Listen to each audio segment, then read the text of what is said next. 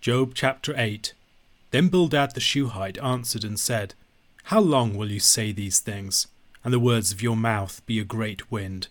Does God pervert justice, or does the Almighty pervert the right? If your children have sinned against him, he has delivered them into the hand of their transgression. If you will seek God, and plead with the Almighty for mercy, if you are pure and upright, surely then he will rouse himself for you, and restore your rightful habitation and though your beginning was small, your latter days will be very great. For inquire, please, of bygone ages, and consider what the fathers have searched out. For we are but of yesterday, and know nothing, for our days on earth are a shadow. Will they not teach you and tell you, and utter words out of their understanding? Can papyrus grow where there is no marsh? Can reeds flourish where there is no water? While yet in flower and not cut down, they wither before any other plant. Such are the paths of all who forget God. The hope of the godless shall perish. His confidence is severed, and his trust is a spider's web. He leans against his house, but it does not stand. He lays hold of it, but it does not endure. He is a lush plant before the sun, and his shoots spread over his garden. His roots entwine the stone heap. He looks upon a house of stones. If he is destroyed from his place, then it will deny him, saying, I have never seen you. Behold, this is the joy of his way, and out of the soil others will spring. Behold, God will not reject a blameless man, nor take the hand of evildoers. He will yet fill your mouth with laughter, and your lips with shouting. Those who hate you will be clothed with shame, and the tent of the wicked will be no more. Job chapter 8 is the first of the speeches of Bildad the Shuhite. His is the second in the first cycle of the speeches of Job's friends, after Eliphaz the Temanite. His speech is much shorter than Eliphaz's and picks up on certain elements of Job's response to Eliphaz. It begins with a sharp and dismissive statement How long will you say these things, and the words of your mouth be a great wind? Bildad's how long opening might look back in part to Job's statement of chapter 7, verse 19 How long will you not look away from me, nor leave me alone till I swallow my spit? For Bildad, the justice of God's rule should not be challenged or questioned. The righteous moral governance of God is axiomatic. For Bildad, things are to be understood in terms of reward or retribution. In a particularly insensitive statement, in verse 4, he says that Job's children had clearly sinned against the Lord, and as a result they were delivered over to destruction. All of this follows from Bildad's understanding of God's just moral governance. All of this is so obvious to him that he may not even be registering the inferences that he is making. Norman Habel observes that his use of the language of sinning and dispatching in verse 4 is ironic given the background of chapter 1, verse 5, where the same two verbs are related to Job's pious action concerning his children. While we might perhaps infer it from his statement, Bildad does not directly accuse Job in the way that he accused Job's children of sin. Rather, he presents Job with the possibility of restoration to his rightful habitation. He must plead with God for mercy and be pure and upright, and if he is, he has good grounds for hope for a bountiful restoration. While Bildad is quite wrong in his assessment of the situation, verse 7 is actually fulfilled in chapter 42, verse 12. And the Lord blessed the latter days of Job more than his beginning, and he had fourteen thousand sheep, six thousand camels, one thousand yoke of oxen, and one thousand female donkeys. To support his case, Eliphaz had referred to a mysterious vision that he had received at night. Bildad turns to the wisdom of the ancients. In verses 8 to 10, he talks about the primordial wisdom of antiquity.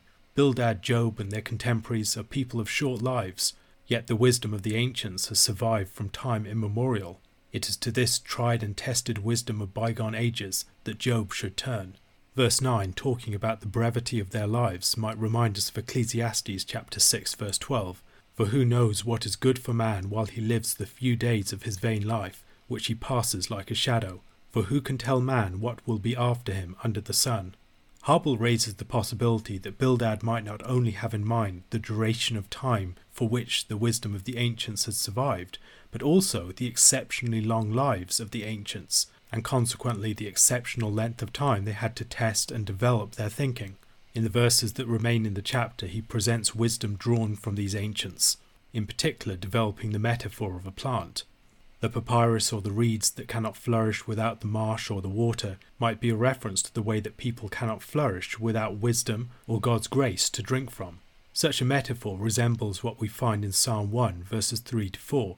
He is like a tree planted by streams of water that yields its fruit in its season, and its leaf does not wither. In all that he does, he prospers. The wicked are not so, but are like chaff that the wind drives away. And in Jeremiah chapter 17, verses 5 to 8. Thus says the Lord Cursed is the man who trusts in man and makes flesh his strength, whose heart turns away from the Lord. He is like a shrub in the desert, and shall not see any good come. He shall dwell in the parched places of the wilderness, in an uninhabited salt land. Blessed is the man who trusts in the Lord, whose trust is the Lord. He is like a tree planted by water, that sends out its roots by the stream, and does not fear when heat comes, for its leaves remain green and is not anxious in the year of drought, for it does not cease to bear fruit. The nature of the metaphor that Bildad is exploring here is not entirely clear, and commentators differ in their interpretation of it. Habel, for instance, sees this as a metaphor of two contrasting plants. The first plant is the withering plant of verse 12, and the second plant is the lush plant of verse 16. In this interpretation, he is drawing upon the work of Robert Gordis. Gerald Janzen follows a similar approach, whereas David Clines, Robert Alden, and Tremper Longman all see either only one plant or two images of the wicked within different plants. Those who read it as a contrast between the righteous and the wicked see, for instance, a juxtaposition between the fragility of the spider's house in verse 14 and the strength of the house of stones in verse 17. This is related to the contrast between the habitation of the righteous in verse 6 and the tent of the wicked in verse 22. The godless quickly withers, but in the reading advanced by Gordis and others, the lush plant thrives. However, in verse 18, it seems that the lush plant is eradicated, it's destroyed from its place, and the place seemingly forgets him. However, there is a reversal in verse 19. The lush plant that seemed to have perished comes up again. Habel translates the relevant verses from verse 16 to 19 as follows Another plant stays fresh, even in the sun. Its shoots reach beyond its garden. Over a rock pile its roots wind, a house of stone it spies. If its place should swallow it, and deny, saying, I did not see you, such is the joy of its way that from the dust it shoots up elsewhere. By contrast with this reading, David Clines reads the beginning of verse 19 as that is the dissolution of its life. What springs up is not the plant itself thriving elsewhere, but other plants taking its place. It has been eradicated, forgotten, and now where it once grew, other plants are growing. Good arguments can be advanced for both of these readings. Perhaps one of the strengths of the reading presented by Habel and Gordis is that it ties well with the conclusion of the chapter. Although Job seems to have suffered a terrible setback, he is in the position of the lush plant. If he is a righteous and blameless man, language that was used of him back in chapter 1, he will not be rejected. His misfortune will be reversed, and any who mock him will end up being put to shame. A question to consider. Both Job and his friends make arguments that are based upon the brevity of man's life. What are these different arguments, and how should they be assessed? 2 Timothy chapter 4 I charge you in the presence of God and of Christ Jesus, who is to judge the living and the dead, and by his appearing and his kingdom, preach the word. Be ready in season and out of season. Reprove, rebuke, and exhort with complete patience and teaching. For the time is coming when people will not endure sound teaching, but having itching ears, they will accumulate for themselves teachers to suit their own passions, and will turn away from listening to the truth and wander off into myths. As for you, always be sober minded, endure suffering, do the work of an evangelist, fulfill your ministry. For I am already being poured out as a drink offering, and the time of my departure has come. I have fought the good fight, I have finished the race, I have kept the faith. Henceforth there is laid up for me the crown of righteousness, which the Lord, the righteous judge, will award to me on that day, and not only to me, but also to all who have loved his appearing. Do your best to come to me soon, for Demas, in love with this present world, has deserted me and gone to Thessalonica. Crescens has gone to Galatia, Titus to Dalmatia. Luke alone is with me. Get Mark and bring him with you, for he is very useful for me for ministry. Tychicus I have sent to Ephesus. When you come, bring the cloak that I left with Carpus at Troas, also the books, and above all the parchments. Alexander the coppersmith did me great harm. The Lord will repay him according to his deeds. Beware of him yourself, for he strongly opposed our message. At my first defence, no one came to stand by me, but all deserted me may it not be charged against them.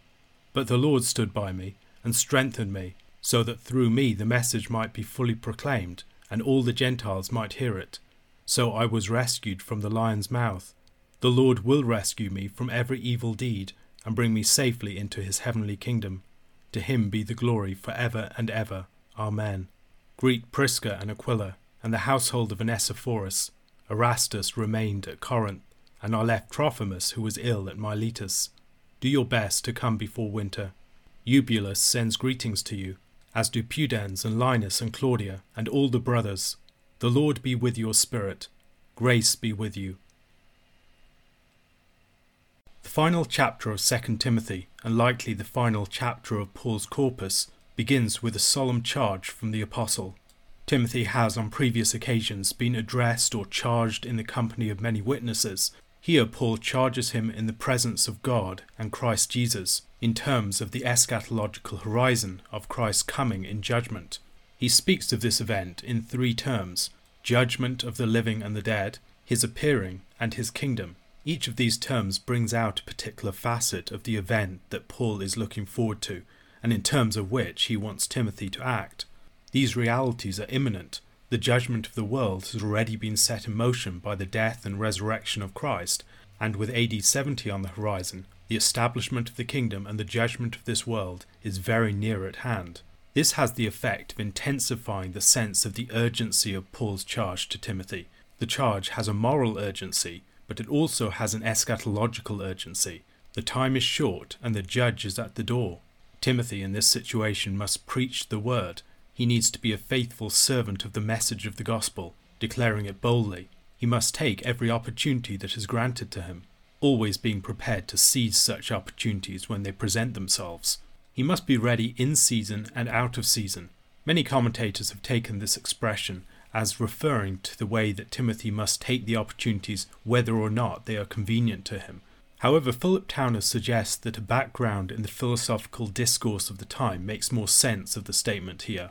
Philosophers spoke, for instance, about the importance of taking the right moment to speak a particular truth, so as to be most likely to receive a favourable reception. The problem is that when the time is short, you do not have such a luxury. Truth must be presented urgently and persistently, not merely when the time seems most propitious for it. Paul, in essence, seems to be saying, don't wait for the perfect moment, and as a result, find that all opportunity has passed you by. He must convict people with the truth. He must challenge false teachers and opponents in a more disciplinary sense. He needs to exhort, encourage, and to teach, to provide people with instruction that moves them towards the truth and righteous behavior. And in all of this, he has to act with patience and forbearance, with composure and mastery over his temper. Much of what Paul is doing in this charge is reinforcing points that he has made previously in the letter, for instance in chapter 2, verses 24 to 25. And the Lord's servant must not be quarrelsome, but kind to everyone, able to teach, patiently enduring evil, correcting his opponents with gentleness. Besides the gravity of the eschatological frame within which Paul has presented Timothy's vocation, he also wants Timothy to recognize the urgency of the present time, as people are about to be desensitized to and drift away from the truth. A widespread rejection of the truth is on the horizon, this will occur as people become impatient with and intolerant of the truth and its teachers. It will become unpleasant, tiresome, boring, unpalatable, and burdensome to them, and they'll turn away from it. Along with this will come an appetite for falsehood that will drive a quest for teachers who will satisfy it. Paul describes this with the colourful metaphor of itching ears. People who reject the truth in this way will accumulate false teachers, Paul has described some of these movements already in 2 Timothy chapter 3 verses 6 to 7. For among them are those who creep into households and capture weak women, burdened with sins and led astray by various passions, always learning and never able to arrive at a knowledge of the truth. As this movement away from the truth occurs, people will wander off into myths. Elsewhere in the pastoral epistles, Paul has warned against the impact of myths, the way that empty speculations and groundless fables and esoteric doctrines all distract and detract from the clarity of the truth in the gospel. Such false teachings are perhaps attractive precisely because they do not have a practical bite to them. They flatter people that they are particularly illuminated, that they have a peculiar insight into reality, but they do not speak with any moral force into people's lives. Faced with the rising tide of such false teaching and false teachers, Timothy's faithfulness in his charge is all the more imperative. He needs to be sober minded, a person who is alert and serious, who recognizes the gravity of the issues that he is dealing with and acts accordingly. Once again, as he has done on several occasions in this epistle, Paul charges Timothy to endure suffering. In the days to come, his mettle will be tested, and he needs to come through proven and faithful. Timothy must do the work of an evangelist. The exact nature of the evangelist's duties is not entirely clear. The role of the evangelist is mentioned alongside others in Ephesians chapter 4 verses 11 and 12, and he gave the apostles, the prophets, the evangelists, the shepherds and teachers to equip the saints for the work of ministry, for building up the body of Christ. Philip was an example of an evangelist in the book of Acts. It is possible that the role of the evangelist is particularly defined by itinerancy. Persons like Philip travelled from place to place, they were not just pastors in a single location. Nor, for that matter, were the apostles like the Twelve, or like Paul. Perhaps the role of the evangelist was an early church role that mediated between the apostles and then figures like the overseers and the elders. The book of 2 Timothy is so important because the times are perilous Paul's apostolic ministry is reaching its end. He knows that he is about to die. False teachers are on the rise. Former workers for Christ are deserting their posts, and others seem to be falling back dismayed. Paul himself has experienced widespread personal rejection, and persons he once depended upon have let him down. Faithful and trustworthy ministers are spread thin on the ground. If there were ever a time when faithful and committed ministers were absolutely essential, it was that time. Paul speaks of his own situation. He is already in the process of being poured out as a drink offering.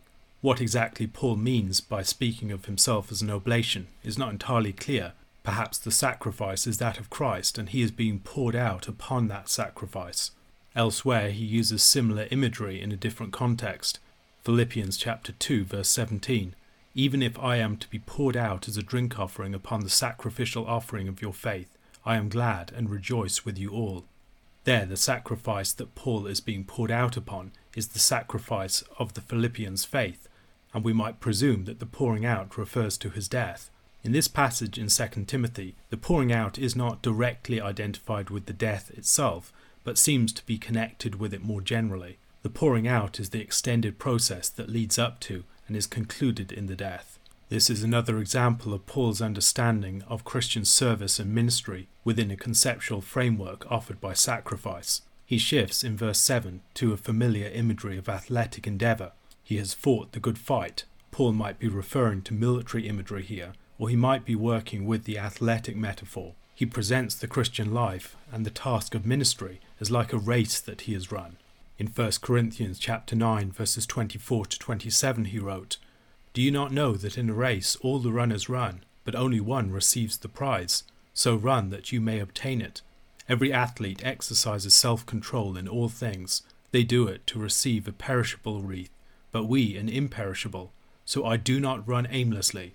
I do not box as one beating the air, but I discipline my body and keep it under control, lest after preaching to others I myself should be disqualified.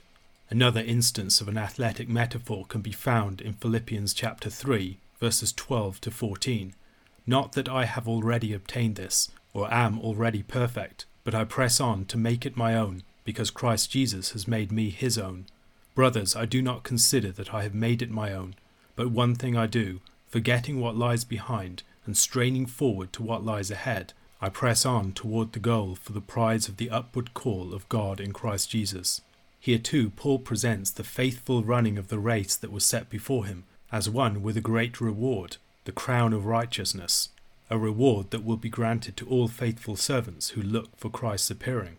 Paul has described Timothy as his son, as one who follows his example, as a son would follow his father's example. Presenting his own faithfulness in running the course of Christian ministry, Paul wants to give Timothy something to follow. He also wants Timothy to recognize that he needs to fill the shoes of Paul as Paul leaves the scene. The charge that Paul is giving to Timothy here has many of the same elements as those in Hebrews chapter 12 verses 1 and 2. Therefore, since we are surrounded by so great a cloud of witnesses, let us also lay aside every weight and sin which clings so closely, let us run with endurance the race that is set before us, looking to Jesus, the founder and perfecter of our faith, who for the joy that was set before him endured the cross, despising the shame, and is seated at the right hand of the throne of God. Those who faithfully run this race are surrounded by many others that have done so before them. Paul is like a relay runner, finishing his leg, shouting a word of encouragement to the man to whom he has passed his baton. The remainder of the chapter, that mostly contains personal instructions, gives a tantalizing window into the final chapter of the Apostle's life. Asking Timothy to come to him soon, Paul speaks of the way that he has been deserted and abandoned by some, of how he's been cut off from others as they've gone to different locations, and of the great testing that he has undergone in others' absence. Demas was a Gentile fellow worker of Paul who is mentioned in Colossians chapter 4 verse 14. After having read of Demas as a faithful companion of Paul in other books, we might be horrified to discover that he abandoned Paul in such a serious manner. Such love of the present age is described in 1 John chapter 2 verse 15. Do not love the world or the things in the world. If anyone loves the world, the love of the Father is not in him. Paul's judgment of Demas's motives is sobering, especially considering that this is the last biblical reference to him. In contrast to Demas, Crescens and Titus had likely not abandoned Paul, but they had gone to other locations, depriving Paul of their company and assistance. Only Luke remained with Paul at that point. For much of the end of the book of Acts, Luke had accompanied Paul in his travels, and it seems that he remained with Paul at this point in Rome. If the reference to Demas in verse 10 is a saddening reference to a once faithful and stalwart companion of Paul who had fallen back and backslidden, the reference to Mark in verse 11 has something of the opposite character. Paul had refused to take John Mark as a companion on his second missionary journey, not trusting him to stay the course. In Acts chapter 15, verses 37 to 40, we read of this episode. Now Barnabas wanted to take with them John called Mark, but Paul thought best not to take with them one who had withdrawn from them in Pamphylia and had not gone with them to the work. And there arose a sharp disagreement, so that they separated from each other. Barnabas took Mark with him and sailed away to Cyprus. But Paul chose Silas and departed, having been commended by the brothers to the grace of the Lord. Now, in the final period of his life, the best part of two decades after that original confrontation with Barnabas, Paul sees the value of having Mark by his side. Just as those who are once faithful can fall back like Demas, those who once fell back can prove faithful like Mark. Paul has sent Tychicus to Ephesus Perhaps he is the one bearing this epistle to Timothy. Tychicus was also the bearer of the epistles to the Colossians and the Ephesians.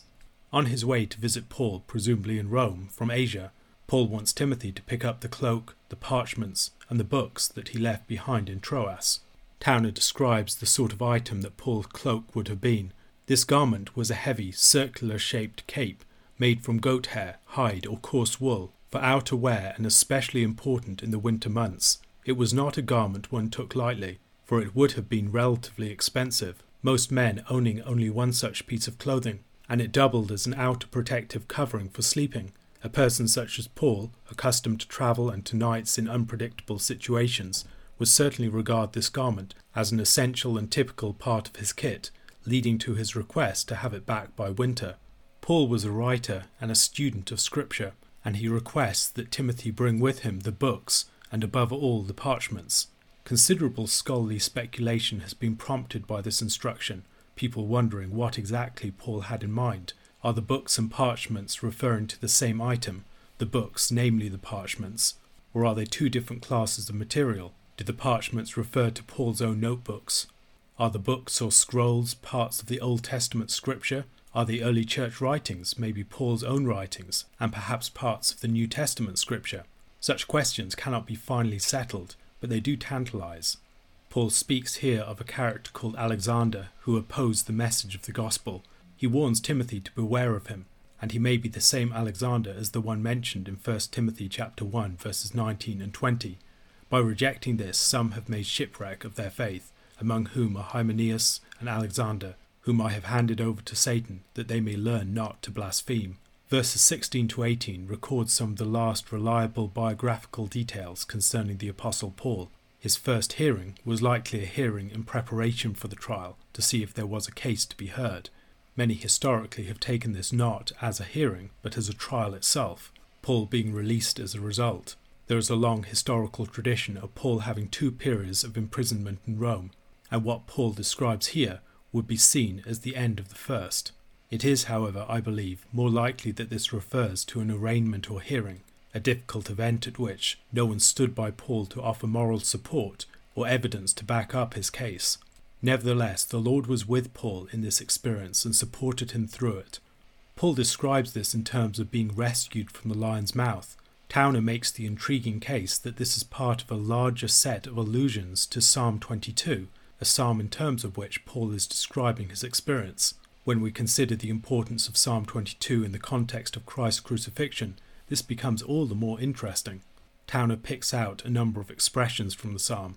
My God, my God, why have you forsaken me? The forsakenness of the sufferer in Psalm 22 is connected with the abandonment of Paul in his defense, Paul's claim that through the Lord's deliverance of him, the message might be fully proclaimed and all the Gentiles might hear it, might be an allusion back to the Septuagint of Psalm 22, verses 27 to 28. All the ends of the earth shall remember and turn to the Lord, and all the families of the nations shall worship before you. For kingship belongs to the Lord, and he rules over the nations. This reference to the kingship of the Lord is also alluded to in the heavenly kingdom of which Paul speaks in verse 18. For Towner, the principal allusion around which all of these secondary allusions cluster is found in verse 21 of the psalm Save me from the mouth of the lion. By presenting his experience in terms of the psalm, Paul is articulating his struggle in terms of the righteous sufferer, and most notably of Christ. Paul's use of several terms relating to deliverance and salvation is also picking up upon the language of the psalm.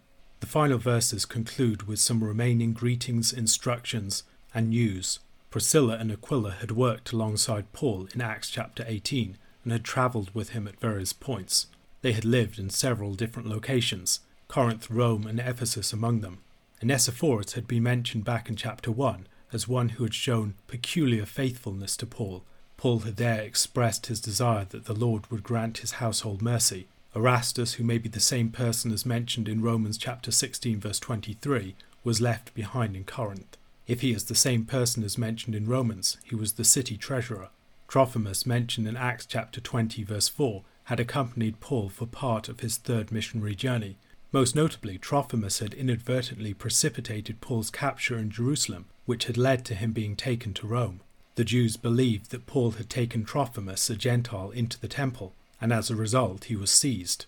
Given the considerable danger of travelling during the winter months, Paul wants Timothy to make his way to him as soon as possible, with the possible exception of Linus, who is identified as a Roman bishop within the tradition.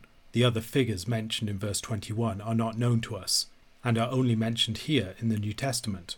Paul closes his second epistle to Timothy and his final letter with a personal greeting to Timothy, the Lord be with your spirit, and then a more general greeting to Timothy and his companions, grace be with you. A question to consider. In verses 3 and 4, Paul describes the process of drifting away from and then rejecting the truth. What are the stages that we might discern in such a process, and what might be some of the signs that they are occurring?